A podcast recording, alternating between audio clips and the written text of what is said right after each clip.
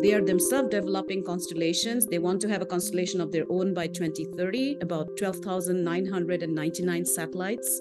Added to that, they are uh, talking about uh, counter systems capability. Uh, that is to take out US constellations that are supporting military uh, operations on the ground. So it's a very interesting change of thinking. They what I found interesting from the Chinese writing is that they have a very good understanding of what Starlink is capable of. From the Defense and Aerospace Report, this is The Downlink, a podcast about the intersection of space, the space business, and defense. Not just what's over the horizon, but what's happening above it. I'm your host, Laura Winter. Hello, and welcome back, Downlink listeners. This month, the Downlink podcast has been looking at Russia's war in Ukraine. It's been a year since Russia's President Vladimir Putin ordered what all of us thought was one of the mightiest militaries in the world to take the Ukraine capital, Kiev. It was supposed to be easy, but today Kiev remains free, and some 200,000 Russian soldiers, sailors, and airmen have been wounded or killed. This war has allowed all of us, including China, to peer through a window into the future of warfare. All month, we've been looking back at just how space based assets, space derived data, and the gritty creativity of Ukrainian soldiers and civilians have come together to produce strategic effects on the battlefield and the world stage. If you haven't yet listened to the prior episodes, I recommend you do so, as they underscore what this episode, the final installment, is all about, which is what's America's pacing threat that's China, what that space power has learned this past year. Remember that Putin convinced China that his war to subjugate Ukraine would reveal a brittle NATO alliance and dilute Western resolve worldwide. But instead, Sweden and Finland are in the final stages of joining NATO. This month, the Philippines granted the United States military access to five more military bases. That move strengthens the arc of U.S. security alliances from Australia up to South Korea. These are both clear cut geostrategic defeats for Russia and China. The fact that China's President Xi Jinping is considering sending weapons to Putin, that he might visit his new bestie in Moscow, is not just about autocratic solidarity, but it is a sign that the Kremlin needs help and that China needs Putin to at least survive, to keep the West busy in Europe while China prepares for its next steps in East Asia. To discuss those steps and which lessons China learned from Ukraine's masterful use of space assets, we have China military and space experts Namrata Goswami, Malcolm Davis, and Chris Stone. Here's our conversation. Namrata, Malcolm, Chris, welcome back to the Downlink. Thanks very much. Thank you, Laura. Great to be here. And it's great to be here from Canberra, Australia. You know, it's been a while since we've had you on the podcast, Namrata and Malcolm. Let's give the listeners a chance to know you. Namrata, why don't you go first? Sure, Laura. So, my name is Namrata Goswami, and I am an independent scholar working on space policy and international relations. I also teach at the Thunderbird School of Global Management, Arizona State University. And very recently, I co authored a book called Scramble for the Skies The Great Power Competition to Control the Resources of Outer Space. Really delighted to be here, Laura. Thank you. And, and, and Malcolm, you go next. Uh, I'm Dr. Malcolm Davis. I'm a senior analyst in defence strategy and capability at the Australian Strategic Policy Institute in Canberra. Uh, and uh, my focus is on space policy and space security, amongst other things, uh, including future warfare, future military technology. Uh, and I, I basically write on a regular basis on all things in those areas. And finally, but definitely not least, Chris, you are a regular on the podcast, but please do take a moment and introduce yourself. Sure. I'm Christopher Stone. I am a uh, strategic uh, consultant and senior advisor with Core CSI LLC, which is a uh, advisory company in Washington D.C. area, supporting various U.S. National security organizations. I am a, former special assistant to the Deputy Assistant Secretary of Defense for Space Policy in the Pentagon, as well as an author also of uh, Reversing the Tao, a framework for credible space deterrence. Um, and so I appreciate being able to be back on. Thank you all so much. Now let's dive in. Namrata, when I spoke with you about bringing the audience up to date on China's activities in the space domain, you specifically mentioned the balloons. Why don't you start with these high altitude airships before giving us the rest of the lowdown? Sure, Laura. So, uh, one thing that I think your audience would be interested in knowing is that uh, the way the balloon was discovered and the way the Chinese Ministry of Foreign Affairs responded to it, right? So the balloon was discovered by the US, and then when the Chinese uh, authorities were asked about it, they first of all claimed that they didn't have knowledge. And then later they pointed out that this was a wayward weather balloon. So, in my assessment of China's strategy, including the willingness and the ability to send uh, objects into another country's sovereign airspace, land or sea. This is actually not unique. It might seem very unique to the United States audience because it's happened probably for the first time from a Chinese uh, object perspective. That is a high altitude balloon. but actually, one that we actually know about because there were three others um, yeah, prior to this. But yes. Yes, but we didn't know who uh, it was, right? And so this is the first time it's uh, dominated the media and the American audience. So, uh, but actually, China has done that in regard to the seas. For example, last year in December, a Chinese naval research, so called research ship, actually entered the Indian Ocean and was scouting the Indian Ocean areas very close to India's territorial water. And when they were asked what it was, they argued that no, this is a wayward a research ship, and yet it had surveillance and other intelligence gathering capability, right? And so, and this has been repeated with regard to Bhutan when China PLA engineering corps was found in Bhutan's high uh, border areas. And when asked, how come they were there with their research ship? They argued that no, this was a wayward uh, activity. It was not sanctioned by Beijing.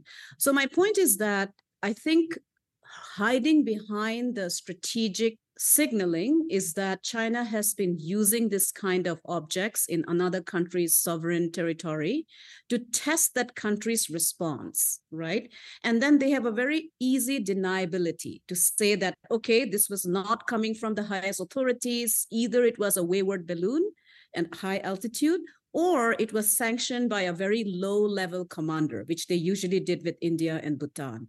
So in that particular context, I think the balloon is not just about surveillance and intelligence gathering. I think it's also about testing how the United States is going to respond in such a scenario. And finally, I think it is China trying to showcase to its own audience that if such similar activities can happen in its so called Chinese territory, which is the South China Sea, which you know is disputed, uh, they can do the same in another country's territory right? So in my assessment that is why the balloon uh, is not actually unique it's happened before. And so how is this related to china's space and other activities right? So and i'll end uh, by saying that if you look at china's space activities as well there is the development of a space strategy that is looking at rendezvous and proximity operations, getting very close to another object, uh, going to a particular area on the moon where another country might be interested as well and starting to have first presence capability and also testing the waters of how another nation might actually behave in case China has that counter space capability. And I'll talk later about how China has responded to Ukraine as well. And so that's how I see this entire context of the balloon. And I think that discourse is completely lost in the United States. I think it is not understood that this is a pattern of Chinese behavior and it is not new and it is it's not true that it has not happened before with another country. So so real quick, I'll just add to what our guest Namrata was saying is they also the fact that in, in Chinese strategic writings, they include upper atmosphere as part of their commanding heights viewpoint. So they don't see it necessarily as separation. And they also like to leverage the the quote lack of a definitive demarcation point between atmosphere and space, even though generally most most countries accept the 100 kilometer um, measurement. But that and other legal areas in China starting to think that um, anything that overflies them is considered part of their sovereign territory including their airspace extends out into outer space. So because of those those types of things, I think uh, this is not surprising. Also, in addition to the fact that the Chinese are very smart at exploiting gaps and weaknesses for advantage, and the fact that our uh, our tracking radars from the ground or designed for ballistic missiles and aircraft and not for necessarily for these types of things they were they were knowledgeable of that and they exploited it to to their benefit yeah, look, I would I would add in. Um, I think that both uh, Namrata and Chris, uh, Chris have made some really good comments. Uh, when you look at the, the sequence of events, um, it seems to be that the balloon was launched from Hainan Island. It flew up over Guam, which of course is full of U.S. military facilities. And then there's some suggestion that either it was purposely directed at, at the continental US or somehow they lost control of it for some reason, uh, and it flew on the jet stream across Alaska and then down through Canada and across the United States. But the interesting thing to me is that the balloon paused in its flight over sensitive US military sites, which suggests that the Chinese had some degree of control over that, that balloon at the right time. Uh, so I think that the notion that the Chinese are suggesting this was a wayward weather balloon is just farcical. Um, I think that clearly this was an intelligence gathering uh, system of some sophistication. Uh, if you look at the uh, payload uh, below the balloon, it was a large 90 foot long boom with large solar arrays and a central uh, payload module in the middle that would have been ideal for undertaking signals intelligence and electronic intelligence gathering missions over sensitive US military sites, such as large numbers of ICBM silos and launch control centers in uh, places such as Montana. And then it continued on flying uh, past those sites over more US military sites before the US decided to shoot it down in an area where it was most accessible, i.e., just off the Atlantic coast. So I do think this was an intelligence gathering mission. Whether it was uh, uh they lost control of it temporarily, but then they decided to exploit the fact that it was over the continental US, I think is, is clearly something that should be uppermost in our minds.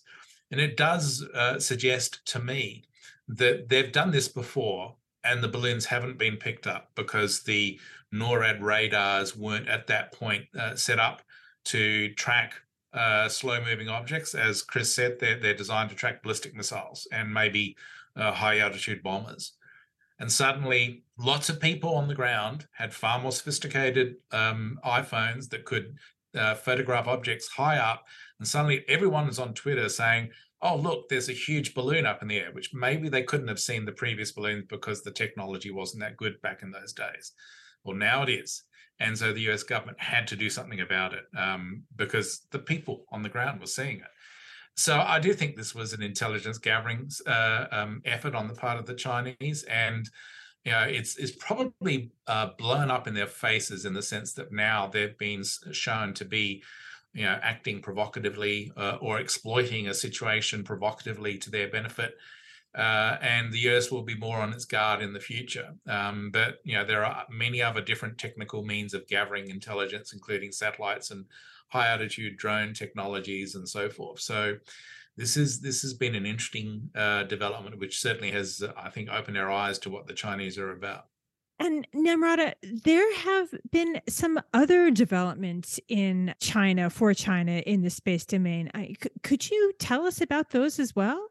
Yes, absolutely. So, uh, one thing that I think, uh, which is very interesting in my perspective, is that China has actually written articles and research papers looking at the cumulative effect of uh, digital warfare uh, informationized warfare as well as what they call mosaic warfare, right? In their conceptualization, this is how the US would behave in a theater of conflict. So, in that context, what has developed in the last few years and with the case study of Ukraine now in front of us is really, really fascinating.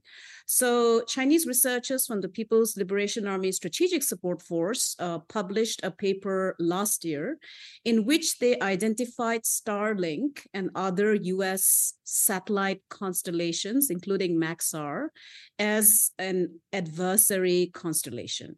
And particularly they are most concerned about Starlink's capability, not just for satellite internet, but also for communication, gathering intelligence, mapping the battlefield in case there is a conflict in Taiwan, and how that can be used to inform a particular commander's decisions on the ground, right? Today, what is so interesting is that that assessment from the PLA SSF is coming true in Russia, right? So you have Palantir that is offering software that can actually bring different digital warfare, the digitization of the battlefield together. Uh, what Palantir does is that it uses commercial imagery. So, for example, uh, Starlink constellation, Maxar. Uh, there are images out there that you can buy. About 30 commercial satellites pass over a particular point uh, according to a Washington Post report. And so, what I found interesting is that China had actually already kind of predicted that in terms of the space domain, right? And so, that is interesting to me that in their uh, military space thinking, what they are looking at from the China- Russian perspective is that how is US commercial space acting as a force multiplier when it comes to actual conflict on the ground?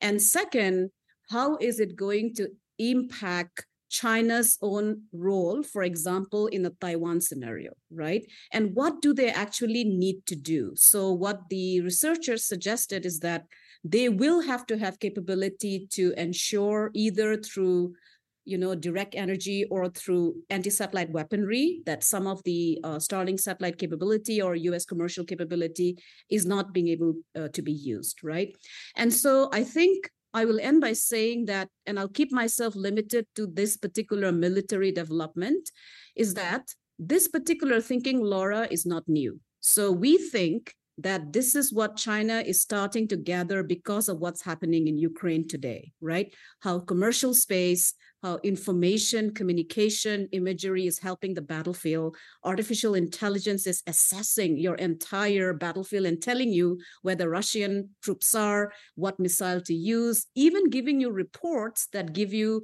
an assessment of what your missile actually accomplished, right? But China predicted this five years ago in their research papers that this is going to be the battlefield of the future. And they're actually using now their entire own satellite capability as well as their communication information capability to inform their own battlefield as well. So uh, for China, Russia's uh, invasion of Ukraine and how Ukrainian military, with support from NATO and others, is responding, is a learning lesson. And China has always learned from US space capabilities, including the 1991 Gulf War. I predict that China would get even more active with space enable information communication missile tracking as well as artificial intelligence enable digital battleground is what my prediction is. Yeah and i would add in know, to follow on from namrata i mean sort of it's that trend those trends are only going to grow sharper in coming years particularly as mega constellations start appearing. You know obviously Starlink is, is a classic example, but the Chinese are going to pursue their own mega constellations. They can see the clear connectivity between uh, small satellite technologies that can provide a variety of services and forces on the ground and autonomous systems. And it's that autonomous systems capability that I think is really important in terms of the lessons of Ukraine.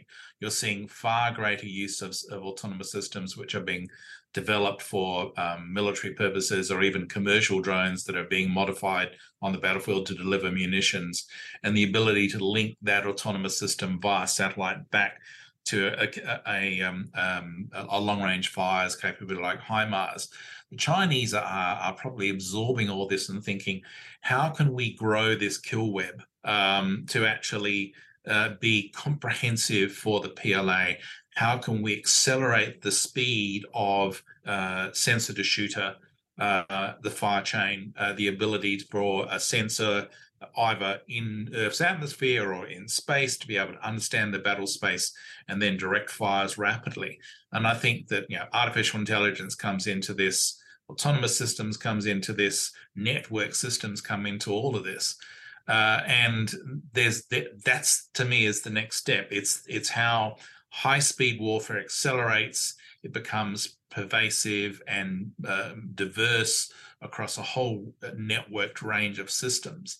Uh, and space forms a critical component of that. And that in turn demands that they have space control, that they deny the ability of an adversary to take out their space systems. How do they do that? They take out our space systems and our counter space capabilities. So it kind of by default pushes us into this mode of, of space warfare, where both sides seek to uh, essentially achieve a battle, the first salvo in orbit, where who, who kills the other side's space capabilities first has that military advantage. And I, I'll just add, I think, I think Malcolm, that you make a good point about about destroying the the all, all the proliferated capability. And I know there's a lot of people in America that believe that resiliency through sheer numbers is sufficient to allow for uh, a survivability of capability.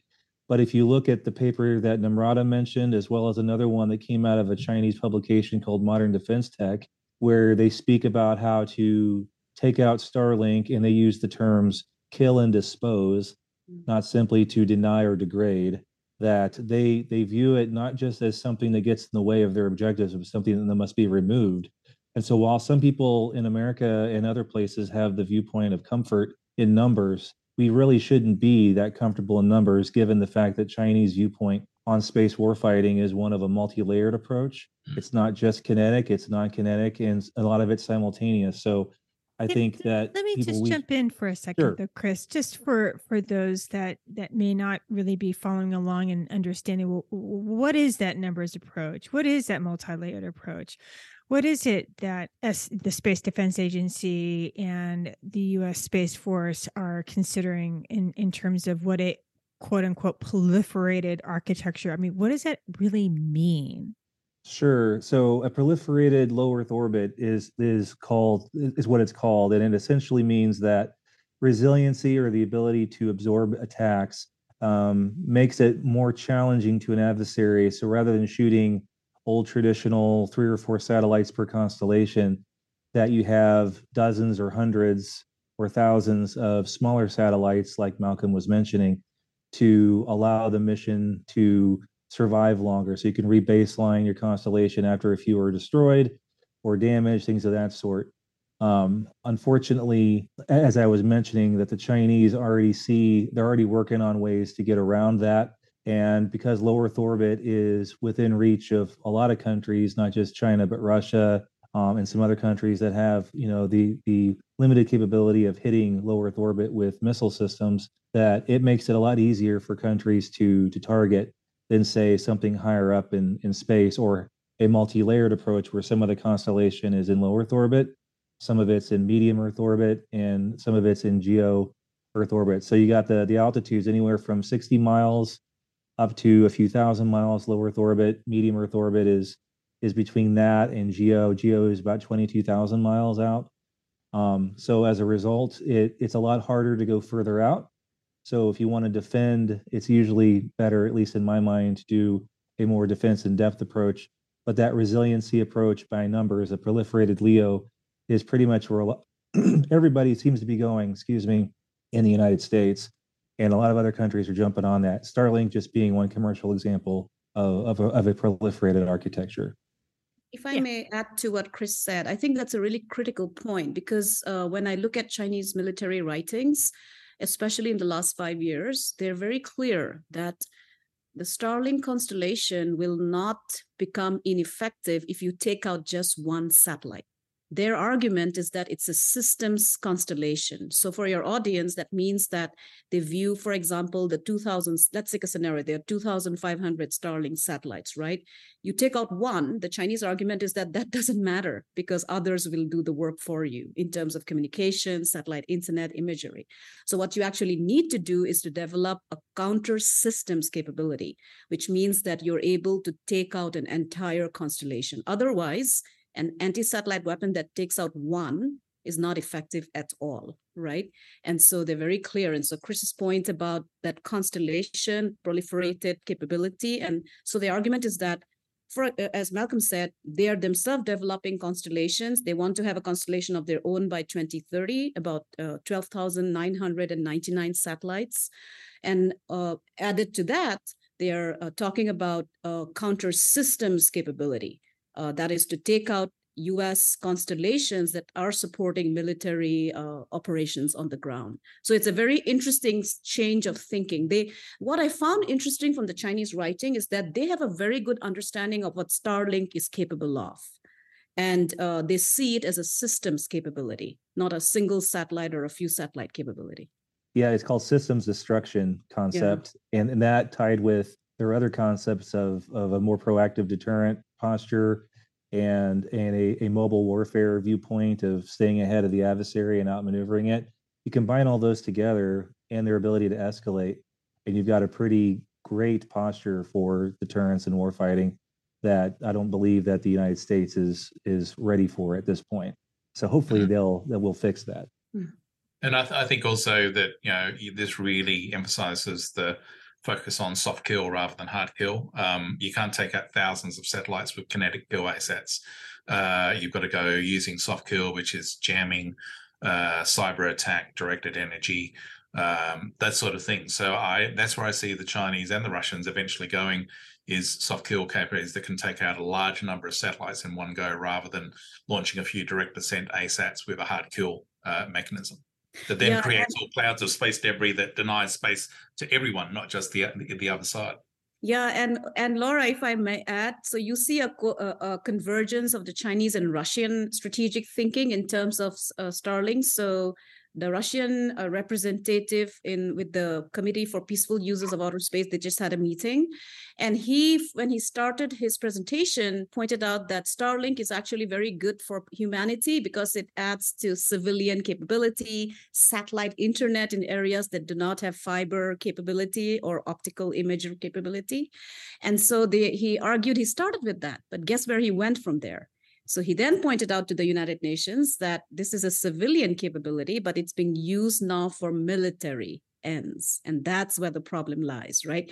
So but that's kind of rich though, isn't it? Hold on. I mean, can, but, just wait, I be, because I mean, Russia doesn't have really a commercial space sector, and its civilian space sector, Roscosmos, answers to the military. So, I mean, isn't that just yeah, kind of hypocritical. Critical. Well, well, it is to you and me, but their audience is not you and me. Their audience is the United Nations member nations, and they're pointing out that here is a civilian satellite constellation that has been used for military activity in Ukraine, right? And no, my point is different though. My point is that you see a convergence with the Chinese thinking here. So if you look at Chinese military writings on Starlink, they also start with a very long introduction of how Starlink and satellite internet is good for the world especially those rural areas that do not have satellite capability, or, for example, they do not get the kind of broadband internet we have. From then on, they go to say that that that is all well and good but starlink also has this military dual use capability that we are accused of in terms of our capability. So i say that they have a very interesting strategic convergence and argument that they're putting out to the world and people are listening. So that is where i think uh, the us strategic narrative should come in in terms of what China and Russia are actually doing, the kind of uh, invasion that they had uh, conducted, and using their space capability as well, and threatening other systems. I think that's where the narrative should be because they seem to have a convergence in narratives. And I could see that some members of the United Nations were listening to them. And so we need to factor in that in our thinking as well. Here's a question that I've had, you know, for basically the past few minutes. Right, Starlink is just one of those systems or one of those constellations. I mean, Viasat was the original owner of the contract with the government of Ukraine, right? And they provided satellite communications for the government writ large and also more specifically for the um, Ministry of Defense. But when Russia kicked off this engagement, they launched a cyber attack against a US company, right? That was providing what one could possibly say was a civilian uh, uh, uh, service right to these bureaucracies et cetera et cetera. And and in doing so they also when, when this cyber attack uh, went off that they basically turned uh, routers in uh, consumers' homes into bricks. And they also shut down a, a, German wind farm, which is power that produced 11 gigawatts of power. And I would consider that to be, you know, critical infrastructure. But the thing is, is that then Starlink stepped up and filled the gap. And if Starlink goes down, there are going to be a couple other commercial providers that could step in. I mean, do they just keep killing off commercial entities and and and try and do the system of systems? Or are they going to also possibly run into a problem like starlink which is what you know russia has tried to take out starlink and to this day they have not succeeded? I mean how really you know serious you know can the chinese think that taking out an entire system is actually going to win when starlink has already shown that the russian bears in cyberland can't do it? Mm, it's an interesting question. I mean, I think it also um, you need to talk about the nature of the of the conflict. If we're talking likely scenarios based around Taiwan, for example, uh, possibility that we're talking protracted war lasting months. If both sides, if both the US and China can't gain the initial advantage, but neither side is prepared to succeed the ground, shall we say, uh, then we're talking protracted war. So in in space terms, uh, what that implies is uh, that yes, it's difficult to kill a mega constellation, but you can slowly erode it, reduce its efficiency. But the other side, of course, can replenish and, and reconstitute if they have um, assured access to space. And this is maybe where systems like Starship come in, uh, the ability to launch large number of satellites in one go on a regular basis. Um, so the paradigm of, of space access is changing. The paradigm of space utilization is changing. And so that's going to affect the nature of, of, of, military considerations in warfare, particularly in protracted warfare. The Russians aren't in ability to do that sort of thing, but the Chinese might be able to play in that space. Uh, and particularly as we look forward in the second half of this decade, when you know some people are saying is the most likely period for a conflict over Taiwan. So I think that looking at the Russian experience in Ukraine, where they have struggled to to take down Starlink is one thing, but you've got to put it in the likely operational context of of a Taiwan Straits crisis or some sort of crisis in the Indo-Pacific between US and China where it's protracted. It doesn't necessarily end after the first few days. And I'll also add, in addition to the operational context, you have to think about what the strategic effect of the space or counter space attack system uh, that on the Chinese perspective is using for. A lot of people that I've talked to on on my side, on, on the United States side, tends to kind of you know blow off the idea of the of attacking a mega constellation simply because oh they can't destroy all the vehicles. But it, it could be that they want to have a psychological effect by taking out a few of them that they think that oh this system will work great, and then they they are able to find out where the weakness is and exploit that with a cyber plus jamming plus a few few kinetic strikes just to make a point. It could also be enough just to slow down a U.S. or allied response over Taiwan because of of hitting of certain types of vehicles or uh, situational awareness such as ISR and communications. So it's not just a matter of can you shoot all the satellites down.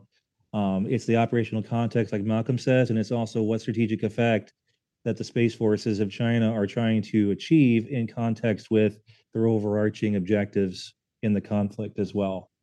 Yeah, and I think I would add that the latest concern coming out of China is about what uh, Starlink communications is enabled, right? So it's enabled communicating between battlefield commanders. It's enabled NATO to make an assessment of a digital battlefield and then pass that information down to the commander where Russian troops are, right? And how to hit them. And so I think in that context, in a Taiwan scenario, even if you can make some level of Starlink capability ineffective, that adds to China's quick attack, for example, vis-a-vis Taiwan, right? So if you look at Chinese strategic thinking, uh, think of all the wars they have been engaged in. Think of the Korean War. Think of the war that they had with India, or the very recent uh, attacks uh, with India at the border. It's a very quick attack and then retreat, right? Quick attack and retreat, right? So if they can have the advantage from that, taking out some level of Starlink capability in the beginning adds to their advantage. The one thing that I think I would add to this interesting uh, Chinese strategic thinking is that uh, in the in 2010, China sanctioned the development of underwater uh, unmanned underwater vehicles. So these are autonomous underwater drones uh, that use, uh, you know, um, GIS capability as well as uh, mapping that is based on satellite imagery. And then what is interesting is that once they actually build the battlefield space, they're also able to go down about 30 feet and then use sonar, of course, to identify if another uh, object is a adversary submarine.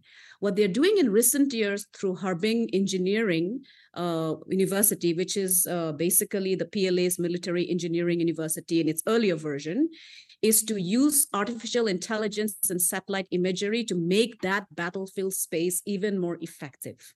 And that's why uh, their concern with constellations, their concern with what happens if this particular capability could be countered, because they're very serious about the Taiwan scenario. So, and these are again very interesting developments. Uh, some of my colleagues argue that this is a very new phenomenon of uh, un- unmanned underwater uh, drones, but actually, no, China has been working on this for the last since 2010, so nearly 12 years. Mm. I would also add in that with the, what we're talking about with these sort of mega constellations is ultimately going to force China to accelerate development of its own commercial space sector. That commercial space space sector got started in about 2014 when President Xi said, "Yeah, it's okay to have a commercial space sector rather than everything going through CNSA." But ultimately, that commercial space sector still is beholden to the CNSA and to the PLA Strategic Support Force to actually achieve purpose. If they're talking about sustaining an advantage in space, then they need to invest in satellite technologies. And secondly, they need to invest in access rapid launch to space, responsive space launch, uh, to be able to put uh, small satellites up quickly to reconstitute lost capability, particularly if we're talking about waging war in orbit. So at the moment, the Chinese are still kind of thinking very much in old space terms with you know Chinese launch vehicles being operated by the CNSA or by the PLA Strategic Support Support Force. What they need to be doing and thinking here is, you know, how can we develop a SpaceX in China that can develop a fast access to space that can put up large numbers of small satellites to rapidly rebuild our space capabilities? If they don't do that, then I think they're going to be at a disadvantage in the next war because the US will have that capability. They can rapidly deploy um, use uh, satellites to reconstitute lost capabilities. I'm sure the Chinese are thinking about that and watching what's happening in the commercial space sector, not only with SpaceX but with other companies. Yeah, just to add to Malcolm's point, actually, uh, what China has done, Malcolm, is interesting. So they have actually, as you know, announced their own national constellation vis-a-vis SpaceX, right? They do have Gal- Galactic Space that has launched 5G satellites, and there are other companies that are interested in building satellite constellations. But in 2020, the China National Development and Reform Commission took a very critical decision after they saw what Starlink is capable of, is that they uh, included the development of satellite satellite constellation supported internet as a critical infrastructure. And now they have actually scaled it up to be able to launch their own constellation by 2030. I would say that what they would try to do is to launch a few satellites, say by 2025, and then build to that large level constellation by 2030. So they have actually already taken a national level decision to build their uh, constellations. And in China, what is different from the US is that their commercial sector is basically pushed forward by such state council led funding and direction, right? And so they've already taken that decision. Uh, whether they'll be effective, as uh, Starlink has been, uh, that remains to be seen.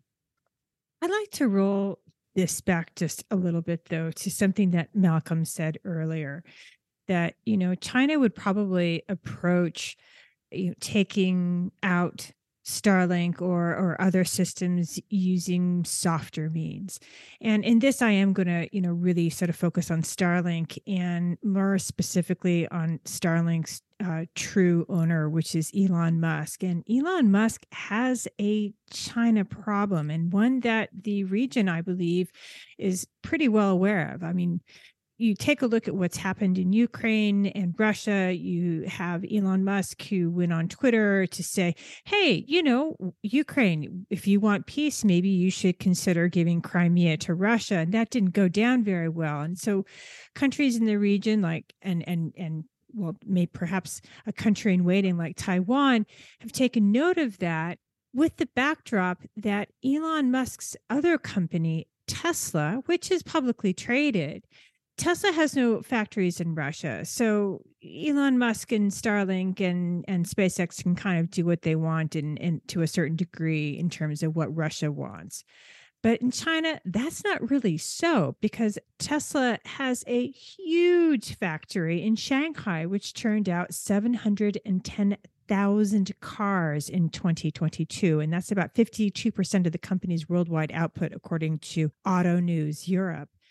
China, if, they don't like Starlink, I mean, they could threaten Tesla I mean, possibly even take out the company by shuttering the Tesla uh, factory in Shanghai. Can we really actually count on Starlink being there under those kinds of economic pressures?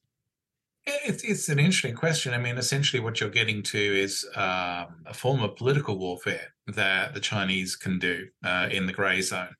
Uh, they can challenge US uh, interests by essentially trying to co-opt the, the corporate leader of key uh, companies uh, to do their bidding. Would Elon Musk be prepared to sort of put um, his corporate interests above the interests of U.S. national security or, or the or the interests of the Taiwanese people? Uh, my guess is maybe he might. So he might do a deal. Uh, in which case, you know, Starlink is, is not a factor, and and then we have to factor in, you know, the loss of that capability to the ability of the US military and its allies to be able to operate in a Taiwan Straits crisis. So I think it's perfectly reasonable to suggest that Chinese would would explore that option as part of unrestricted warfare, uh, political operations, grey zone operations, uh, to, and cognitive warfare to try and reshape the battle space prior to the use of kinetic force to secure Taiwan.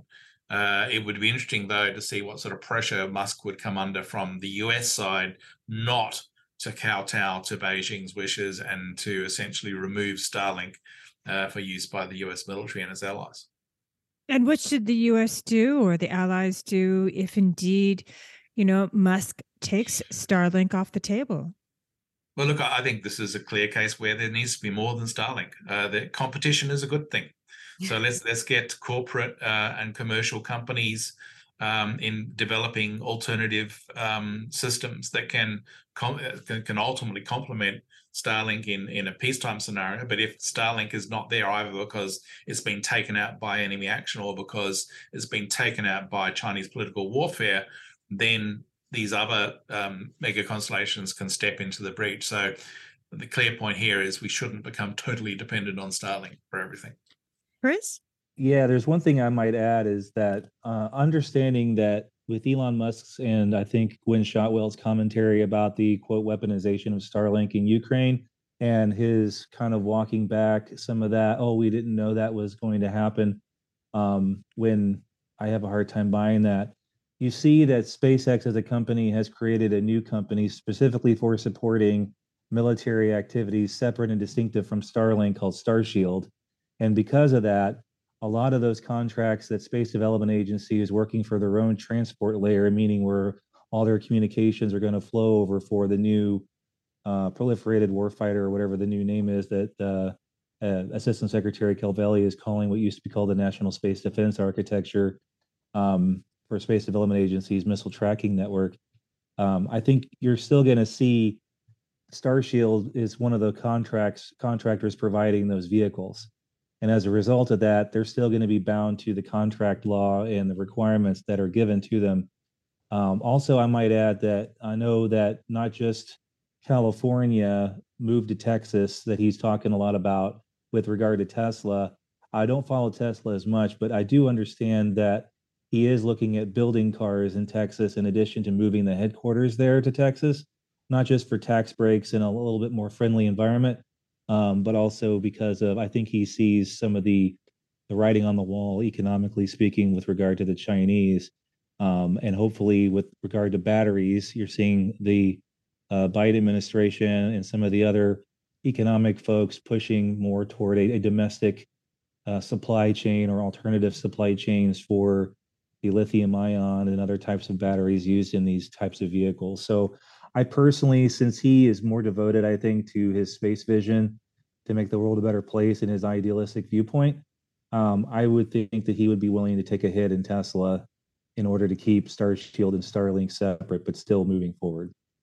I, I uh, the only thing I would add is that when I spoke to some of my Chinese colleagues, what I got a sense of was that Tesla could be used because there are factories that are coming up in uh, you know in Chinese cities.